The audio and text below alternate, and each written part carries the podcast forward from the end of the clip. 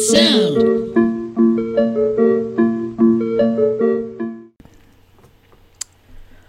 All right. What's up, everyone? Welcome back to Watch with Sound. My name is Josh Landicho, and with me is. Carmela Ocampo. And to continue on our Scream franchise series, we're on the third movie. Um, of course, it's directed by Wes Craven, starring the Scream 3, Neve Campbell, Courteney Cox, and David Arquette.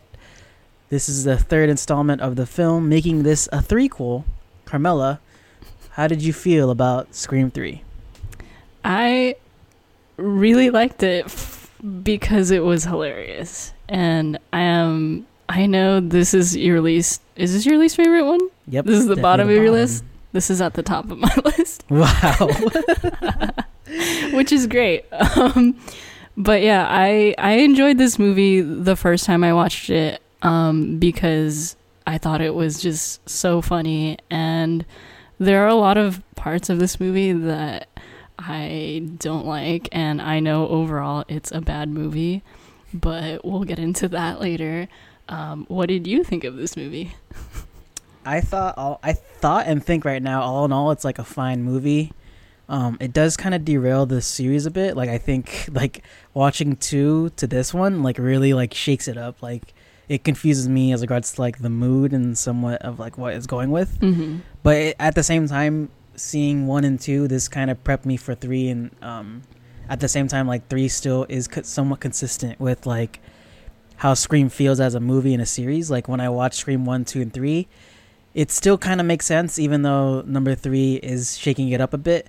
Um, and before watching this, I of course like look at like Rotten Tomato scores and stuff like that. So like I kind of like braced myself for this one because I kind of felt like it was gonna be bad um, from the ratings. But like even watching it and even um, saying what I said, like it's still not even a bad movie. It's still kind of decent in a way. Um, it sort of like defines the era it's in and sort of feels like it's a, it was released in 2000s and that's Mhm. something that I get behind with this movie like regardless of what you may think it still feels like the time of the era and it's still good. Like it's still fine in that in that sense. Um but yeah like it definitely is the black sheep and the worst of the films if you can say that. And again we're going to talk about that later but since this is a threequel Mm-hmm. like what did you expect to happen in this movie? And how did you feel you're gonna like what did you expect you're gonna feel when you watch this movie So when I watched this movie, I was like definitely riding off the high from the second movie, um, and I was expecting this movie to one up um, the second one a lot. And wow like I didn't, I didn't look at any like ratings or anything, so I had no Mhm. idea um, that it was like the black sheep or anything before that. Um, yeah, I guess you could say I had like somewhat high expectations for this, especially because it's the third one and it was like yeah, my preconceived notions of like what third movies like function in a trilogy, like they're supposed to be like kind of epic and like wrap up like the series, right? Mhm. Um but yeah, that's not to say I, I like was disappointed but not enough for me to like totally hate the movie. Like I really liked it and I think like yeah, it shook up the franchise a lot. It a lot of things in this movie deviated from the norm of the first two movies and I think I watched this movie twice as you know um this morning. Um yeah, I noticed like that I was definitely looking for more scares, which this movie like did not offer at all. There were like no notable really scary moments for me as opposed to like a lot of scary moments I could um definitely note in the first two. And I think upon second viewing I was a little more disappointed in this movie than the first viewing, but it's okay. I still love it.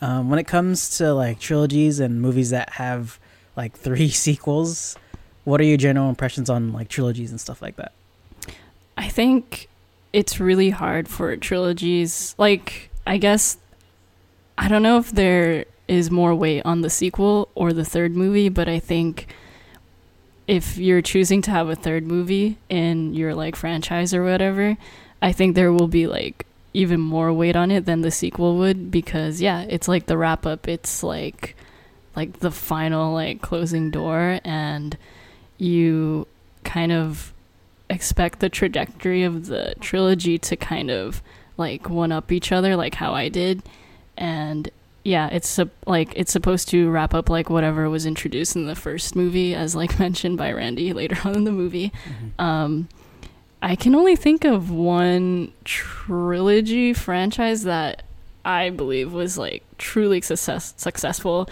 which is the Lord of the Rings trilogy. That third movie was amazing, and like it won like a freaking Oscar. It won like Best Picture. I forgot what year, but yeah, it was like absolutely amazing, and I think that is like what I expect from a third movie in a trilogy.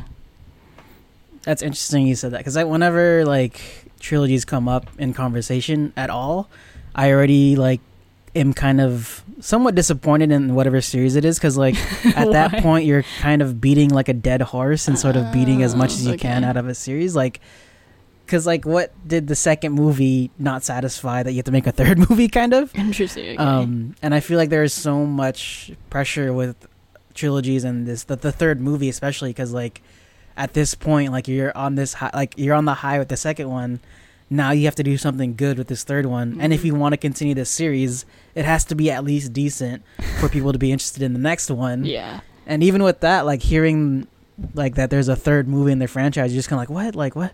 What could they possibly do different? Like what could be something that's like even better than the second one? And like history shows kind of like trilogies usually kind of fail. Like that third movie is always like that that one that kind of makes it downfall. Mm-hmm. and then after if they are making more of the series the fourth one or whatever after that kind of like picks it back up like for instance the third alien i heard was really bad the third Terminator wasn't as good. Um, I think the only ones that I could think of was like Star Wars that was really good. The Scary Movie franchise, the third one was really good. Um, like it's really hard to pinpoint sort of these trilogies and even to point out the good ones because there are so many bad ones. I feel like that precede itself, Yeah. and it's so hard to find trilogies that one are successful and two kind of push the boundary further as regards to the series.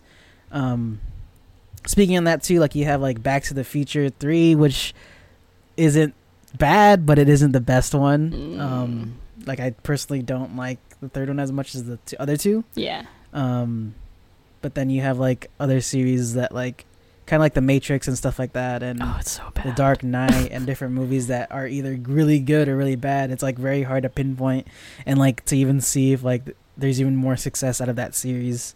Um, like even with Star Wars, like the the three different stories, the third one is always either really good or really bad. Like the most recent one, I personally thought was kind of bad, and then like the one before that, was good. um episode three was probably the high point of like the first of those movies and then the original three the last one kind of tied it all together and even with the that that series with the luke skywalker series Mhm.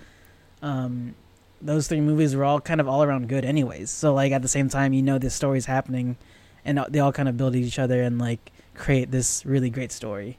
Um but yeah just to put it all in conclusion tldr trilogies usually go bad and it usually kind of shows the money grabbing aspect of these movies.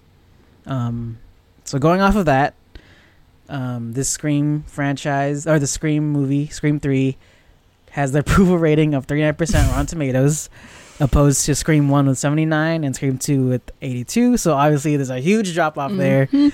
Um, but as we go into the movie, the opening scene shows Cotton Weary actually getting his fame and his fortune um, with his new like little talk show host, talk show host, and like his little show 100% Cotton. Um, but of course, with every Scream film, has to be an intro murder and this crazy, crazy, bloody killing of one or two people. Carmela, what do you think of this opening scene? I it was okay to me. It was like still scary. I think the scariest point was when um, Ghostface was chasing Cotton Weary's girlfriend and not necessar- necessarily Cotton Weary. I like don't know why I felt I think I felt more scared about um, Ghostface chasing around and trying to kill the girlfriend because it reminded me of the first two movies where I didn't know like who she was or like she was kind of like just a random person, like a random innocent person who was like gonna be killed. And I guess with like Cotton Weary, we already like kind of know he's sort of like sketchy. I'm not. I wasn't like even a huge fan of like his moral character, Mhm. so I wasn't like too afraid or too invested. Ironically, in like him being killed, if that makes sense. How did you feel about it? Um, I thought it was very interesting opening with that, but at the same time, it kind of made sense because, like, you kind of, even putting him as a talk show host, you kind of have him not really integral to the to the movie or, or the series in general. Like, why is he even still alive at this point? um, but the whole scene was pretty interesting just to see how like Cotton have to like drive through L.A. and try to make it in time for to save his girlfriend, and even the killer using the voice changer to like trick her. And um, one part that I really liked um, at, at, on this scene was the part where like uh, the killer's using Khan's voice to her, and he's like, "Come on, like I'm just playing, like I just Yeah. want to like see what your insides look like or something like that." Just like some radical statement, which is always fun. I love it when they do that. Um, and also painting that irony of um, Cotton's show playing in the background and talking about road rage, connecting to the fact that like Cotton is like going through Los Angeles in this like speedy and like dangerous um, car like thing, car chase. I don't not car chase, but like like time sensitive thing. Like he like goes Yeah. to L.A. like a madman as the the TV show is going on, talking about road rage in Los Angeles. So I thought was kind of funny. Um, but for this to be the opening scene, it did not. It was like very very scream of it, and I think it could be powerful, more powerful, and more gut wrenching and hard hitting. But for this opening scene to be opening the third Scream film, it was very very It's mild. um, it was mild, but it's very, very scream of it to have this opening scene. Um, uh, at the same time, though, since Connery died, do you think if he didn't die, was there sort of like an actual role for him to play if he didn't die, or like wh- where would you want to see his character go if he was still alive? I mean, I think if he didn't die, it would make sense to me if he was somehow involved in the movie that they were being made in Stab 3. So I could see, like, since he was, like, famous and everything, and since he was in the second movie too, like, he could have played, been playing himself or something in the production of the movie. So that would have, that might have been interesting. He could have just been another, like, character you suspected would be Ghostface and, like, he could have had some sort of like pretty good motivation to like kill Sidney for some reason. Like maybe he's not famous enough because everyone's still focused on Sidney or something like that. Mhm. Um, but I don't like. I don't not like that they killed him off in the first place. Mm, yeah, if that makes true. sense, yeah. Um, I definitely think like the outcome of his character, though, him having like this TV show is like really, really perfect. Yeah. because number two he's like striving for that attention and everything um but i think if they even like let him live i feel like he would have to almost overtake courteney cox's character because he's kind of on the same level of like Mm, that's true. detective journalism and sort of trying to find the truth and stuff like that yeah. so i think like it was smart to kill him off because then if he was alive it'd be like having two Gale Weathers or three, sorry, especially with like the so impersonator. though. It'd been so weird. um, but as a character, like I wasn't married to him, and I I do respect the decision to killing him off because I honestly don't know what he would have done. like what what else would he have like contributed to the film? um, Mhm. but as the movie goes on, like you kind of find out that like stab has been this like giant phenomenon in this world, um, like a movie in a movie essentially, and um, you find out they're on Stab Three, which is pretty much the events of Scream Two. Like it was kind of like this juggle, this weird Yeah. juggle, um, but they're sort of like um, planning out a movie. The killer's kind of like planning out a movie within this movie. So he was sort of like making a movie within a movie within a movie because he was using the script for Stab 3 to murder the people in the order of that script in Stab 3. So it was kind of interesting to see like if he was going to kill the real life one, real life actor or the real life person that was living throughout the movie. Yeah. I really like that. And that's um, part of the mystery that like kept me on my toes. Um, and in this movie, personally, I didn't really enjoy the investigative journalistic part, like where the Woodsboro trio basically like played all played detective, right? Mm-hmm. Um, but I did like that aspect of it where it kept you guessing at like who was gonna die as opposed to keeping you keeping you primarily guessing who the killer is. Yeah. And like along with that, you sort of see Sidney get haunted by her mother and sort of what she's been doing in her past and sort of recreating almost like a backstory for the dead mother and also to like push Sidney to the edge and sort of have her haunt Sidney and scare Sidney and sort of try to push her out of her whatever zone she's in, like kind of being isolated, but is being pushed out into the public and try to uh, deal with what her mother's done. Um, and that was kind of interesting too because you have this scene of Sidney's mom coming back from the dead in this dream sequence of Sid, like with Sidney, and like even Wes Craven sort of talked about that and how like that scene was almost like a, a whole full circle with his movies. Like since Freddy is so based off being of being dreams and being made with thoughts, like it kind of like made a reconnection with his movies that Sidney's mom is like this sort of like ghost and haunting her in her dreams and haunting her in her thoughts and stuff like that. Um, how did you feel about that? How did you feel about Sidney's mom in this aspect of the movie and sort of how she played within the film? I I liked what he was trying to do, like in terms of um, Sidney being literally haunted by her past, and I I kind of enjoyed like that more supernatural kind of feel towards like this movie. Um, I think the execution wasn't like really there. I thought it could have been. I think it could have been a lot creepier and like maybe scarier, and I think that was like a really big missed opportunity um, on like the director's director's part. Um, but yeah, I see like like they basically had like the right ingredient. They just like didn't cook it well enough, I guess. Um, it's interesting that you said that because, like, yeah, I just realized that that was like the first kind of supernatural aspect in the film. Like, you Mhm. kind of uh, follow the film as just like direct, and this is the first time it sort of brought like a spirit to it. Yeah. Um, how did you feel about like her mother though being like this movie star and sort of building this past and sort of how it sort of created the killer? How did you feel about like this movie focusing more on Sidney's mom's past? I I liked that I liked what they were trying to do again. Like it could have been like really powerful and really like kind of like very deep and meaningful and like truly truly like traumatic.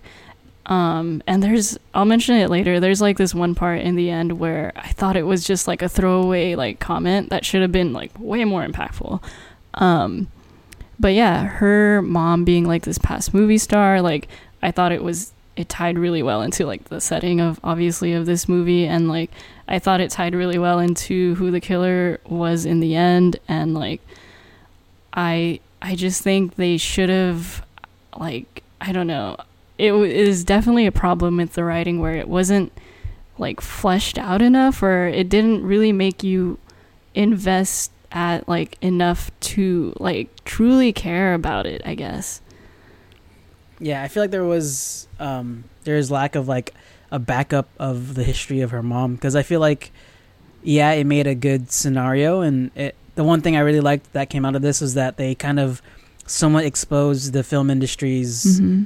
like toxic part of it of them just sort of like getting these girls to sleep with them to be in their movies and that's kind of how they get girls and how they get like the way they want it to be and it, it reveals it too in the in the movie as well at, at the end but i think um them just sort of like plugging that in was kind of random um and it didn't really invest me. Yeah you're right. It didn't invest me either because i just kind of like okay. You're like she's not oh. she's the past that's cool. So with sidney's mom's past like it was it was kind of shooted in and at the same time though it sort of played into the meta aspect of trilogies and what randy sort of mentions in his video that like what you know about the past is totally different, and what you know about previous events is totally different because tr- usually trilogies bring up some like random story and some random history, and that sort of connected with the meta part of it, which I kind of appreciated. hmm Um, but that fact was kind of like just weird. The fact that she like was kind of a movie star and like no one knew about her. It was like kind of random. Yeah. Um, and speaking of like recreating history, how did you feel that like um, Roman was sort of like taking credit for Stu and um, Billy's kill? How did you feel about that? Okay, so we're talking about the big reveal, right? Yes. So yeah. Okay. So the big reveal is that like Roman's the killer, and we're gonna expand on that later. But how did you feel about like him taking credit for like creating that little duo to kill um, Sid and the mom? I think, like, again, like a lot of like of what we talked about, a lot of this movie was like it looks it sounds like a really good idea on paper, and honestly, like that moment could have been so mind blowing. You know, you could have been like, "Oh my god, he was behind the thing all along. That's crazy." If it was set up properly, you know, like. I think a reveal like that would only work if it was something you didn't know you knew the whole time, if that makes sense. You know? Yeah. I don't know. I think I could have done without that. Like um, the fact that like he's taking credit for all this, I think it's like sort of putting dirt it? on the previous movies. Yeah, Ah. and kind of ruins the whole reveal. Um, and it never really like like those kind of reveals never really shock anyone. It's never like, oh my god, he was actually part of it the whole time, unless like it was actually set up that way. Mhm. But how Scream Three was, it was sort of like, oh yeah, by the way, like- I also did this. Yeah. Look at my resume of killing. Like it was kind of random. It was me. Look at this movie. I filmed this and then I showed this guy and then he killed your mom. Can you believe my skill and my smartness that I did this? Um, but yeah, so we just talked about how Roman is the killer, um, and he's also Sidney's stepbrother. Mm-hmm. How did you feel about Roman being Roman being the killer, and also Roman being Sidney's stepbrother? this could have been a really cool like family affair type of drama thing which i love you know? Like i enjoy that kind of like drama. And it like was not it. It was not there. It was like shoehorned like everything else about the reveal. It was like by the way i'm your stepbrother. Oh and okay so when i watched it the second time i had realized that they literally have not met in the movie sidney and um Roman, they literally did not know about each other's like they had not seen each other face to face kind of thing. So it wasn't even like, oh, they met and it was planted in the beginning kind of thing. Literally the reveal was the first time they had ever met. And so I was like, this is so dumb. I was cuz he literally introduces himself. He introduces himself. He's like he's like and she doesn't say anything. He's like, "Hi, Roman Bridgers, director." and she's like I was like, wait, they literally didn't meet. I didn't realize it. Isn't that I didn't hilarious? I didn't realize that either. Yeah, isn't that so dumb? I was that's crazy. I was like, no wonder this whole last third act was such a mess, because it was like you were just as shocked and confused as Sidney was. You were like, what? Who the fuck are you? like, oh, by the way, I'm your stepbrother. Oh, I was also killed. I was also responsible for your mom getting killed and the first movie. Comparatively, though, we talked about how the second movie we kind of was a little put up put off with who the killer was. How did you feel about this reveal compared to the second movie's reveal? I think the second movie felt more random than this one, but I think it's because like they I don't know. They didn't try they didn't like push what was her name? It was what was the boyfriend's name? Billy boyfriend's Loomis's mom. mother, Billy, Billy, Loomis. Loomis's mom. Yeah, they like didn't do enough to make her seem like a suspect, if that makes sense. I don't know. And then this one, it was kind of like process of elimination at that point of the movie. You're like, okay, everyone is dead. Like, who else could it be, kind of thing. Because you really you didn't suspect anyone from the original like trio. You didn't expect anyone. If anything, I hoped it would be would have been the detective, but that would have been super random too. Um, but I don't know. I don't even know how to answer that. They're just both so random. How do you feel? I don't know. I think um, Roman's reveal is actually, I think, a lot better than the second movie because I feel like the second movie you had no context, no evidence, nothing that would provide you to believe that it's Billy Loomis's mother. Mm-hmm. And with this one though, like actually, it actually builds it up to the end that like this was a possibility and this could be happening and this is something you could suspect as well.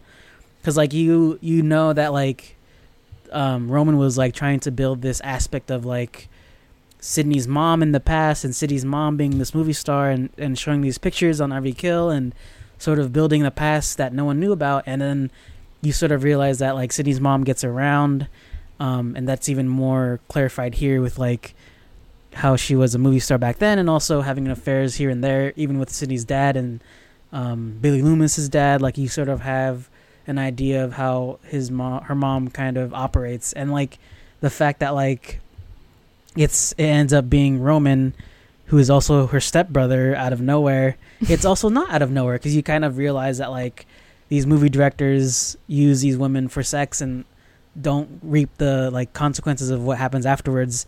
And what happens afterwards is that there's a baby and it becomes Roman and sort of um he goes crazy and is very very sad about like the fact that he has no mother and and the mother even like denies him and and stuff like that. But at the same time like thinking about Roman as a character. He's like this rich director that has like a lot of things in his lap. Like you don't have to hold this grudge for so long. It didn't really make sense to me at that point. But um, that's just like very very nitpicky as regards to detail. But um, as regards of the movie, I did like this reveal a lot better than the second one because it made more sense mm-hmm. and it gave us more probability, more evidence, and more, you know, sort of like uh, a suspicion at least that it would have been someone from Sidney's past. Not not so much Roman. Like the fact that it's Roman is kind of random.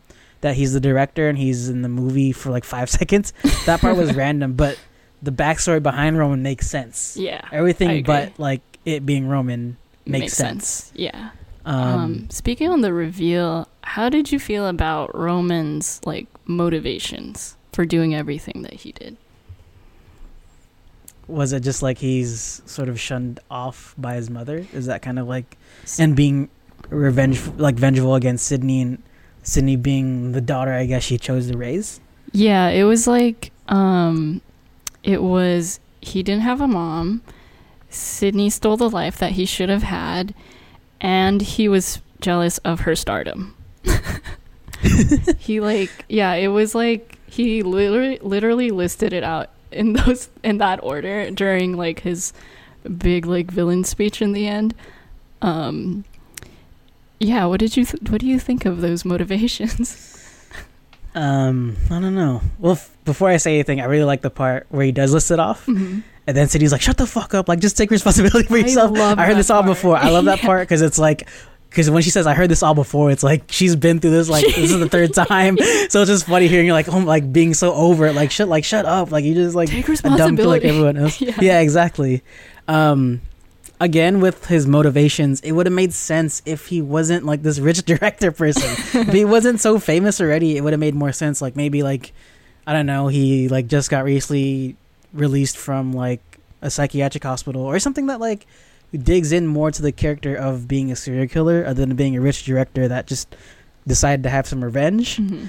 um and also you could play in the f- the filmmaker fact too like maybe he does get released from the psychiatric facility but also is obsessed with movies and horror movies almost like randy to an extent Mhm. but like the polar opposite of being this anti-randy that kills people apart from him being like a successful director like it doesn't make sense as to why you would hold this grudge when you're like fine without the mother and you're fine with like knowing sidney had the stardom or whatever like it was just so weird that the fact that like he was so set upon like getting his revenge Yeah, they I I definitely feel the same way. The motivations were not like enough for me to be like on board. Like, you know, as a villain, like you have to paint them in like a sort of sympathetic light so that it makes sense why they're doing what they're doing. And like even though in the first one Billy Loomis like or Stu, he was just like crazy and he did whatever. Like that still makes sense to me because there are people who just kill Yeah, for exactly. to kill, right? And yeah. yeah, if Roman was going to list these things off, at least make it believable. Like it didn't show in any shape or form that he like was suffering because he didn't have a mom or like he wasn't famous like or he what was the third reason like or yeah, whatever, but yeah, it was just it was not enough. It he just sounded like a very entitled like crazy person who thought Mm. he deserved more than he did. Yeah, there's no sympathy at all. That's right. I, that's a good point. Um, like even looking back at like Billy Loomis's mom, even though he was a random killer, yes, we did have somewhat a, like not sympathetic, but an understanding eye as regards to like why she'd go on this rampage is because she wants to avenge her Her her son's death Yeah. and um sort of her accomplice just wants to the attention and sort of become this crazy known killer whatever um but it, it, like you had somewhat of understanding with Billy Loomis's mother apart from like Roman's standpoint Mhm. Like yeah that thing those things do suck but like at the same time you didn't have to hold this grudge. Like you didn't have to like you're a fine person without anything like without this murder. Like you, you're doing fine. Like i don't get why yeah. you decided to do that. Um but yeah like the sympathy was gone from me. Like i didn't understand why he did that.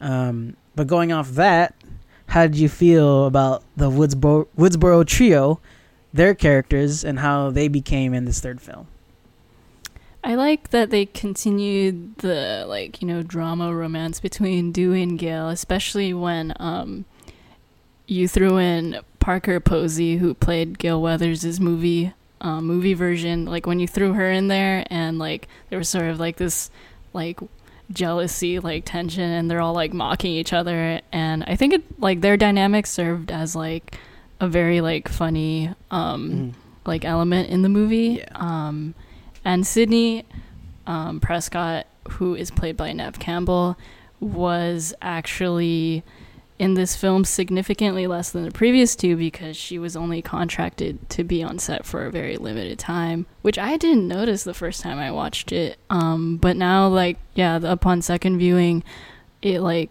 obviously made sense, and I I feel like I don't know if the movie kind of suffered with her presence like lacking more um because just because I enjoyed the presence of the supporting characters too.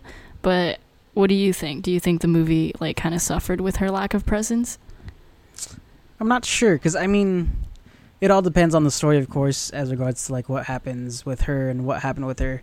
Was actually, it was kind of interesting the fact that like she decided to isolate herself, almost like um, the Halloween, the new Halloween movie, um, how Jamie Lee Curtis kind of isolated herself and sort of became this. Oh, sorry, spoilers. it's okay. Um, it's okay and how we and she became like this like training in like motion person but with sidney being isolating herself i think this made sense as regards to like a real life scenario like if i was almost killed twice the the, the thing i would do is isolate myself make sure no one sees me so i don't get tracked by the killer um i think her character doing this did make sense um i'm not sure what other story would have been if she did have more screen time um, but yeah, I didn't notice this either my first time around. But the Mhm. second time, like I kind of noticed that like she was in the beginning a little bit, and at the end she was like that's where the chunk of her filming was. Mhm.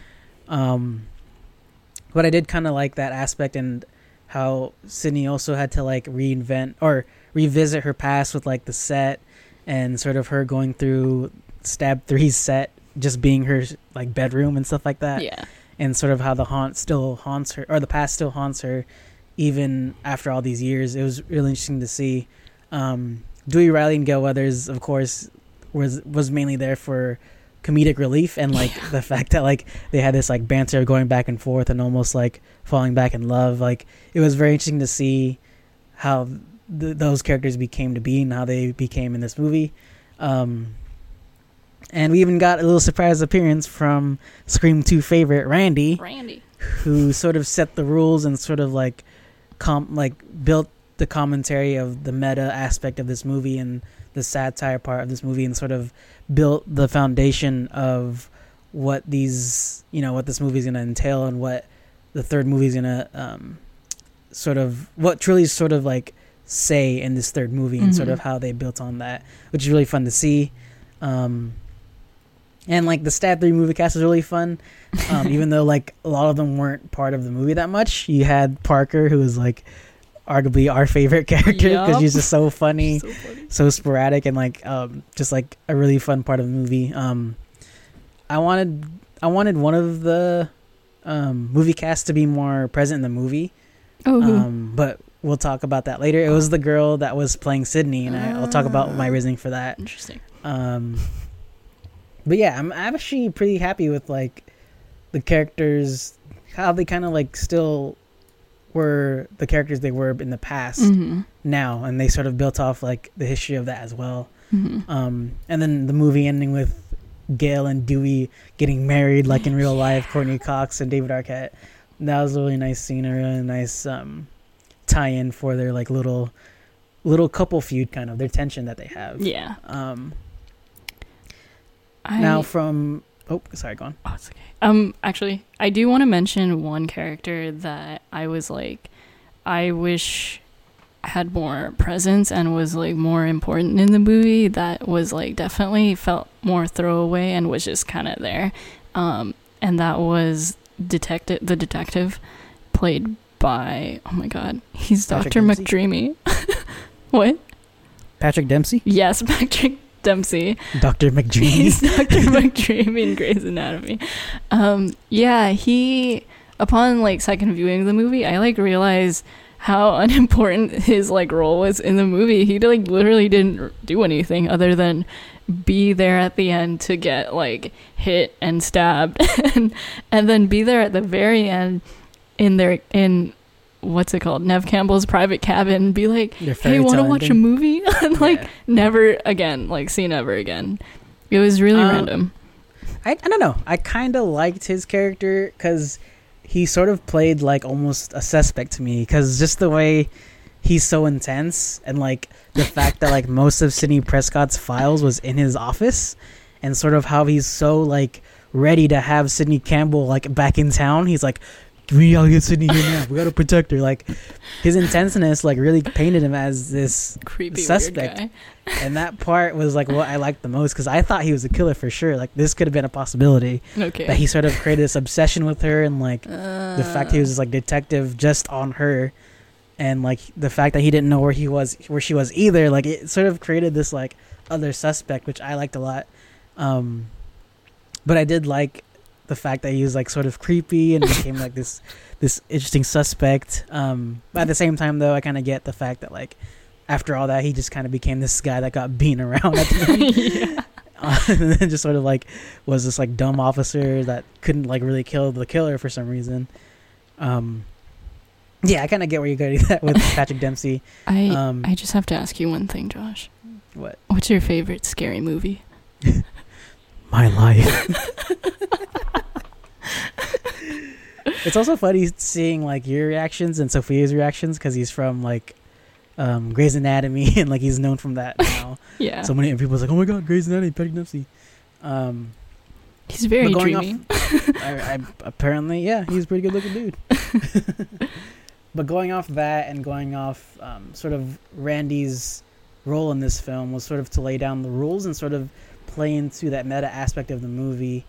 Um, first things before we first things first before we go into like the details of it, do you think the meta commentary and sort of the the the satire on trilogies, do you think that was a strong aspect in this movie and sort of how Scream does this meta commentary on these movies? Do you think Scream 3 made a good point of making meta and sort of the commentary against scary movies like this?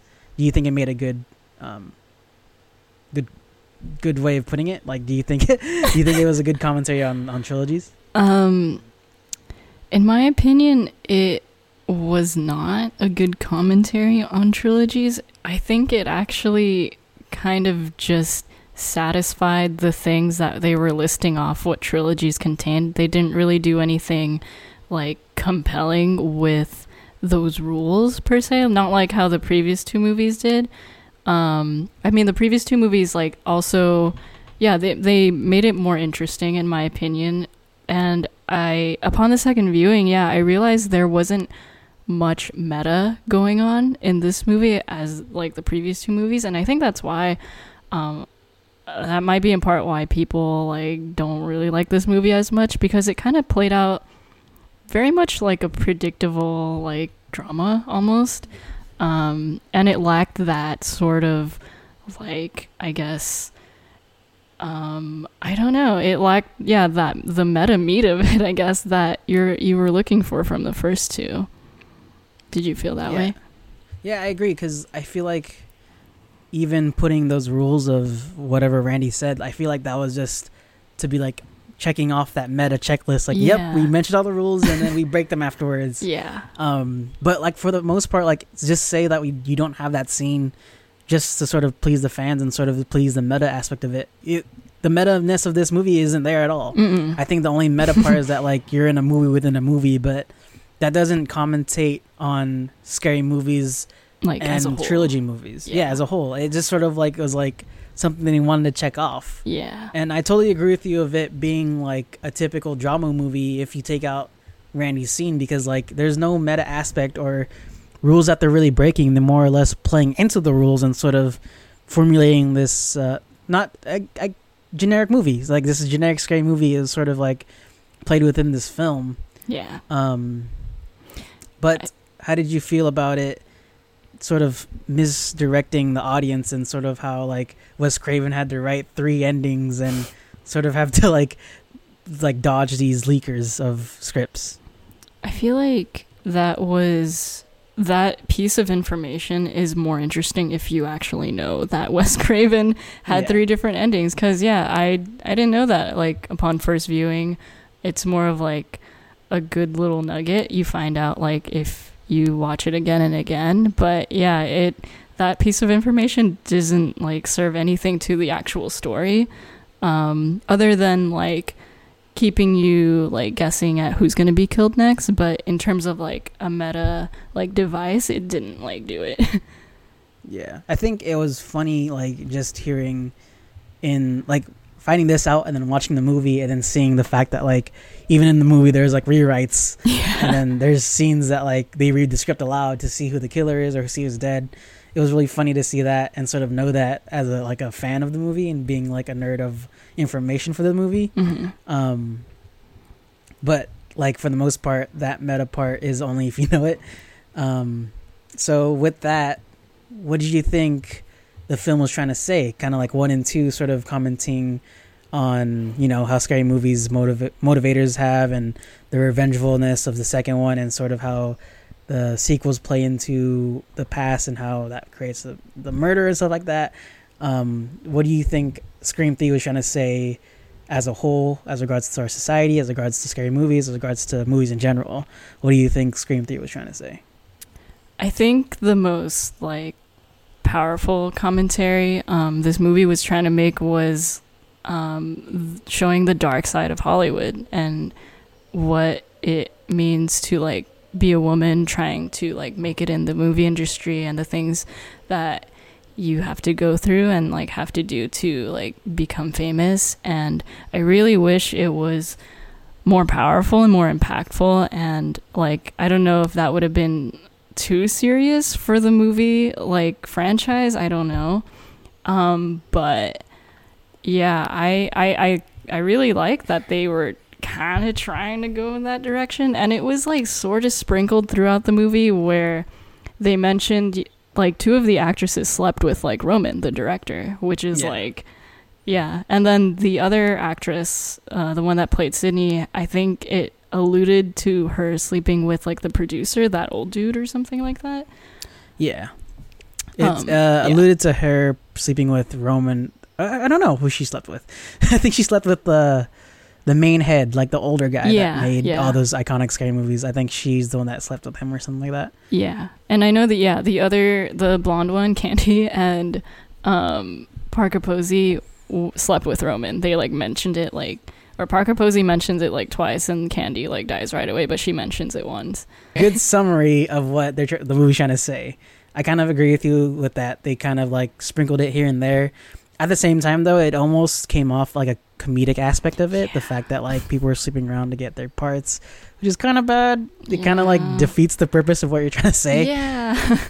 Um, but yeah, I kind of liked. I kind of liked that it, it was a commentary, but also at the same time, it kind of made fun of it. Another part that sort of like drives that home is um, Carrie Fisher's cameo in the movie of her being looking like Princess Leia, but the person that got the role was the person that slept with George Lucas and like sort of made fun of that, which is kind of funny to me and sort of funny to see her in this movie, which is so random. Like I didn't she's like, like I would have never expected big. it yeah it was like so random um so apart from that how did you feel about um this third movie and if say if there wasn't a scream 4 would you have been satisfied with this conclusion and sort of concluding this uh series?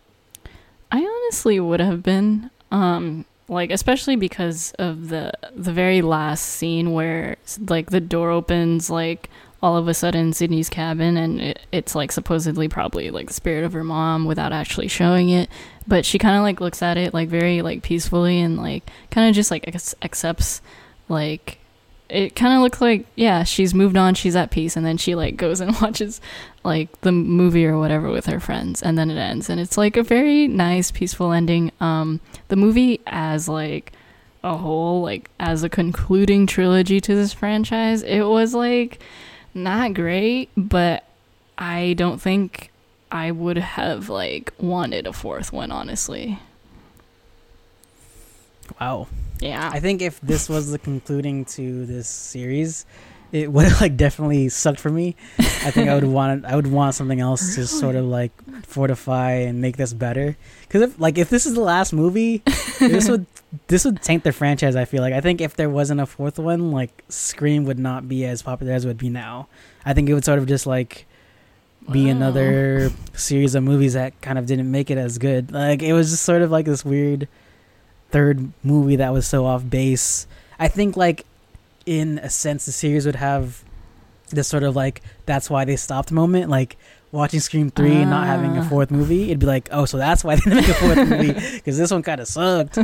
Um but I- like you said about how like she kind of had the door open was was a good ending to the movie but yeah. this movie as an ending to the trilogy was uh, sort of rocky and i don't know if i would have liked that. And the fourth one was woo so good that like i just, like i'm so glad the fourth one was made. I love that one so much.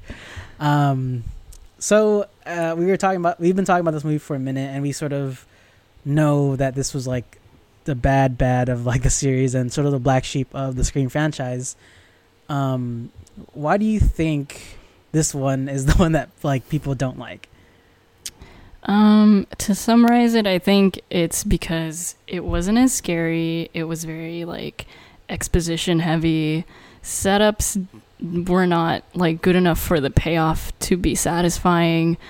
The last third act was just kind of a disaster. The villain was like not some like the big reveal is usually like a really big moment in these movies and it was a moment in this movie, but it was kind of like it was very rocky, and it uh it required a lot of like like reasoning, you know, to be like, oh, okay, yeah, like of course, like of course it's that guy, you know, Duh. yeah, like oh my god, I can't believe I never knew or something like that. Um, and I think it's also because it just yeah, I'm sure it's like obviously like production wise, it suffered like a bunch of rewrites and all this stuff. And I don't know if I would say it was doomed from the start, but it feels like it. And oh, also, I think it's because they had a different writer. Yeah. True. Yeah. Kevin Williamson was not present on this film, but he was present for one, two, and four. Um, but since you, Carmela, this is in your top, yes. and you think it's the funniest, yes. What could be done for it to be more scary and better, even with the funny aspects of the movie? Do you think they should sacrifice the comedy for the scariness if they had to choose one to make it better? um, I think this movie could have been like really funny and really scary. I, I upon second viewing, I was like, yeah, trying to figure out how they could have made the almost scary moments scarier, and I think they just didn't spend a lot of time like even setting up like you know the tension and the fear that you're supposed to like you know that's like a big part of horror you know? You kind of like tease you tease into like the scare and then yeah the payoff is like so worth it. The scare is like so much worth it. And every almost every scare in this movie happens so fast. It's just like bam bam bam. And like you're not even like gearing up for like any sort of tension and like that's why I like the comedic moments so much better because like in horror like comedy is like also what's it called? Relies on a setup and a payoff. And i feel like they did that so much better with the comedic timing than the horror timing in this movie.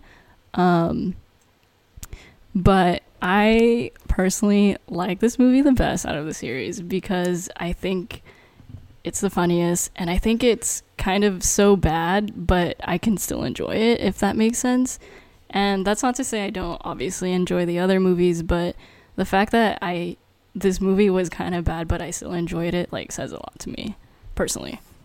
That's true. I like what you said about like sort of building the horror aspect and the tension of it, because I feel like they did have the tension, but it wasn't drowned out long enough. Like they had the tension, yeah. and they cut it so quick that yeah. it didn't. It wasn't effective at all. Like um, one scene with Candy, her being in like the costume room with all the other screams was really good, but I feel like it the tension was cut so quick like we couldn't enjoy the moment as much like yeah. maybe like they she like looks at all the, the, costumes and tries to find who's the killer and then all of a sudden he pops out and that would have created more tension and yeah. even like a jump scare for it to be more scary um but yeah it did lack a lot of tension as regards to it being a scary movie um and a lot of the horror sequences i feel like were very very quick like you said i think it should have drowned it out more and sort of like i don't know put the pencil in our leg even longer for us yeah, to like see what happens next. Yeah. I don't think like killing them so quickly was the solution. Like yeah, you could make it more gorier, but it wasn't like as suspenseful as horror movie should be. It was more of like it done. Like she's dead. Yep, that's it. Next death. Like it was sort of quick, and I feel like they built the tension more, it would have um, made more of a, a effective horror movie. Um, as regards to the final in, uh, the final scene of introducing the killer, what outcomes would you like to see apart from it being Roman or or certain aspects of the movie that could have been different that you wanted to see out of this film? I wish Roman's like character was more like was totally different. Like I wish he actually embodied the issues that he said that he was dealing with. Like I wish he was like creepy, you know? he was just like a normal dude. And like, you know, killers are normal people sometimes too, but you know, this is a movie and like I just wish he actually it actually showed that he was like suffering as like a character and like yeah, he could have been like this weird creepy director person so that it that moment where it was revealed, I really felt like sidney's life was in danger. Like, oh my god, this creepy ass dude is gonna like kill her. And he's related to her? Like what the fuck? Like you know? Um and like i yeah there's just like so much depth in that reveal that was like missing and like we like already had like dug into before. Like the payoff was like not worth it. Like this it was all there. Like the setup was there like the breadcrumbs they couldn't make the bread good enough you know? Do you do you would you like to see another killer it being not roman or roman and someone else? Or was roman the sort of killer you wanted it to be?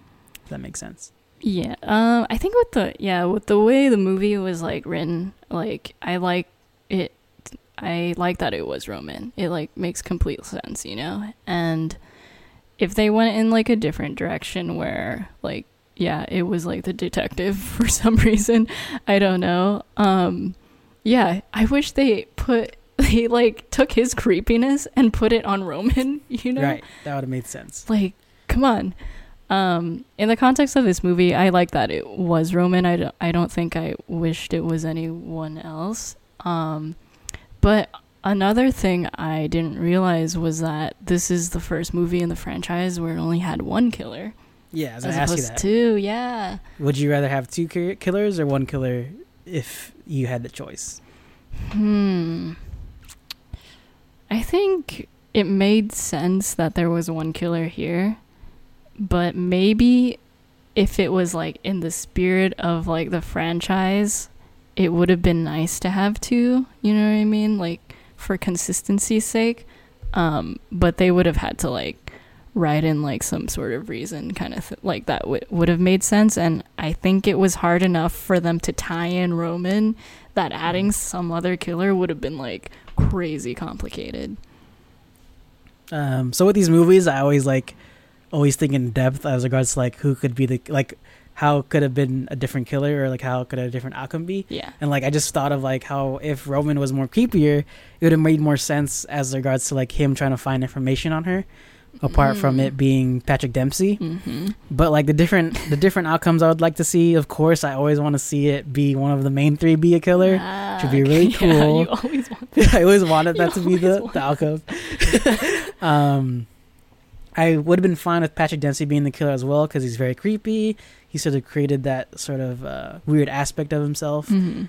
Um, but one killer I really wanted to see, whether if it, it'd be by herself or uh, with Roman, was the actress playing Sidney Prescott in the movie. Mm. I think she would have di- like been a really good fleshed out character because like she was creepy.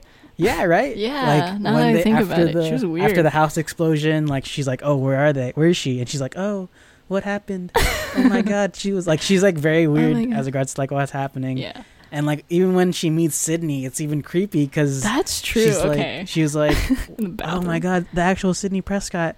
I wanted to make you so proud." And then she had the mask in her hand, like. I think like they could have played that- out so great. Like, okay, so I'm gonna build a scenario Oh, for you, shit, okay? So it's at the end of the movie. Um, it's weird how like the killer is at two places at one time, and then at the end of the movie, it's revealed that Sidney Prescott, the actress, and Roman are the killers. So this is how it's gonna go. So like, this is how the Sidney Prescott actress is gonna be part of the killing spree.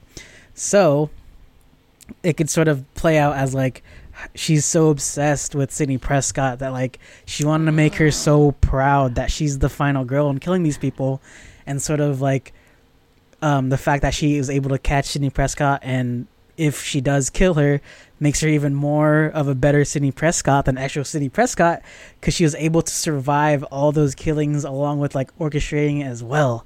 And like it could have like hammered in more of like how much she was obsessed with this role and how much she sacrificed especially with like sleeping with Roman that could have connected to her being controlled by Roman and being controlled by her success in the movie industry and Mhm. being successful within Roman's movies that she could have done anything and anything for Roman.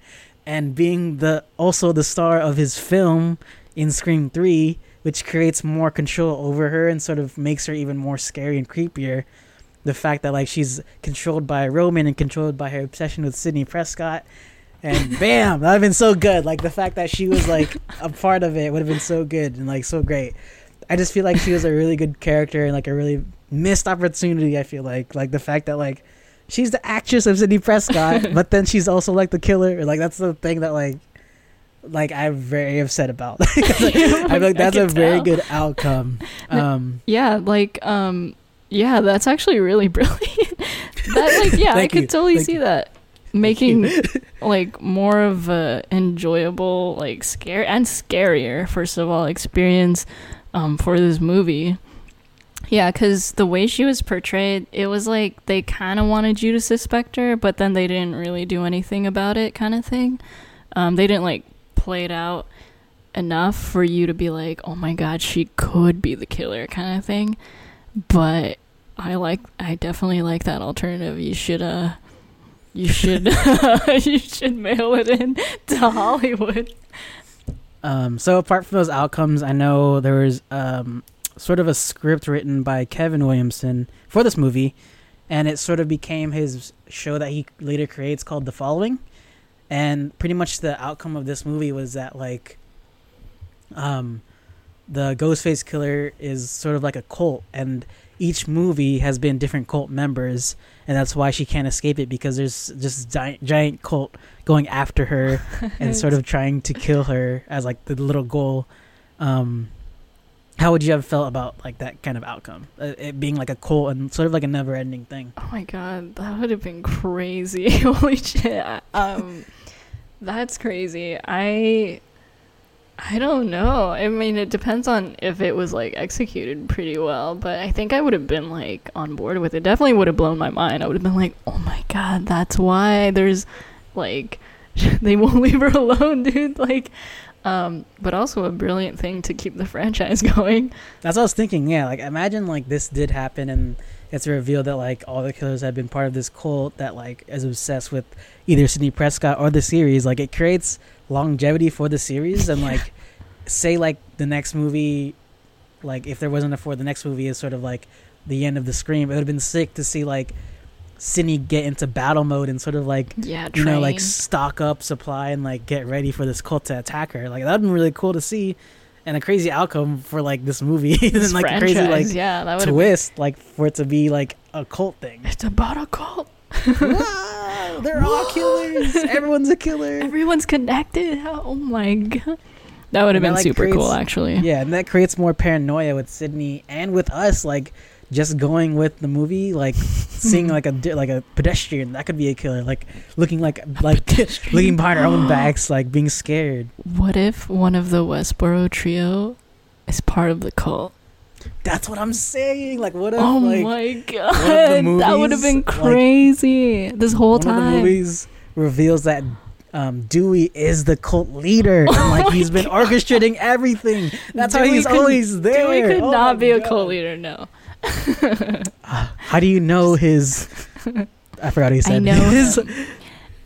What is what? his his blank mindedness isn't just a tactic to get people's guard down to be the real you know His- attacker. You never know. His boyish charms. There you go. There you go. his boyish charms and dastardly good looks is just a ploy to t- take down your defenses so I could manipulate you. Blah blah blah blah. That would have been that would be That so crazy. so I actually dope. wish it was like that now. I'm actually really sad it's not that. I can see it by your face. You're like just wow. Man. What it could Like, have I, been. I, I wish like Kevin Williamson was like the writer for this one. Do you think so he really crazy. would have done that? I feel like Hollywood wouldn't have let him. You don't think so? And that was the plan though for like what the movie's gonna go with. Like that's why the following is his movie and like or is his show and it is that plot is like these cult following is cult following trying to kill somebody and like try to get revenge or whatever. And that was like supposed supposedly supposed to be the script for Scream Three. Man, do you know why he w- didn't write this movie? I didn't. I didn't like look into why he didn't. I think he was busy with his own personal projects. I'm not sure what it was, Ah, but okay. he was busy and they couldn't get him. Um, I think he proposed that cult script though, and that's why it, Oh, it became his okay. own project. Like Man, I it was sort of like a proposal. Is yeah, it out I want to there? watch it too. It's Yeah. a show, so I kind of want to watch it. Ah, yeah, I didn't know Yeah. that's what the show was about. I've only heard of it. I didn't even Oh, know it really? was written by him. Kind of. Um, yeah. Who who's in it? Sorry, this is like solely off topic. I really don't know. I I'm clueless. That's okay. That's If, okay. if we do find a way to watch it though, I'm actually down to, To to talk about it. an episode. Yeah, and sort of connect it with Scream. That'd be cool. okay. Yeah. Um, that would be cool. All right, this has been our third episode of the Scream franchise of the third Scream, Scream Three. Um, we're I'm ex- I'm personally excited to get into the next one, Scream Four. Um, this actually, I think, is our longest episode for the Scream franchise. We had a lot to say, a lot to say, a lot to dissect, but this series is really fun. I love the Scream series still. Um, thank you all for listening. My name is Josh Sandicho, and you can follow me on Instagram at the Space Wolf. And I'm Carmela, and you can follow me at Catmela O. And you could follow Watch with Sound on Instagram at Watch with Sound, along with listening to Spotify, SoundCloud, and Apple. Thank you all for listening. Hope to see you in the next Scream episode. And keep on watching. If this killer does come back and he's for real, there are a few things that you gotta remember. Is this simply another sequel? Well, if it is, same rules apply. But here's the critical thing. If you find yourself dealing with an unexpected backstory and a preponderance of exposition, then the sequel rules do not apply. Because you are not dealing with a sequel. You are dealing with the concluding chapter of a trilogy. Trilogy. That's right. It's a rarity in the horror field, but it does exist. and it is a force to be reckoned with. Because true trilogies are all about going back to the beginning and discovering something that wasn't true from the get go. Godfather, Jedi, all revealed something that we thought was true that wasn't true. So if it is a trilogy you are dealing with, here are some super trilogy rules.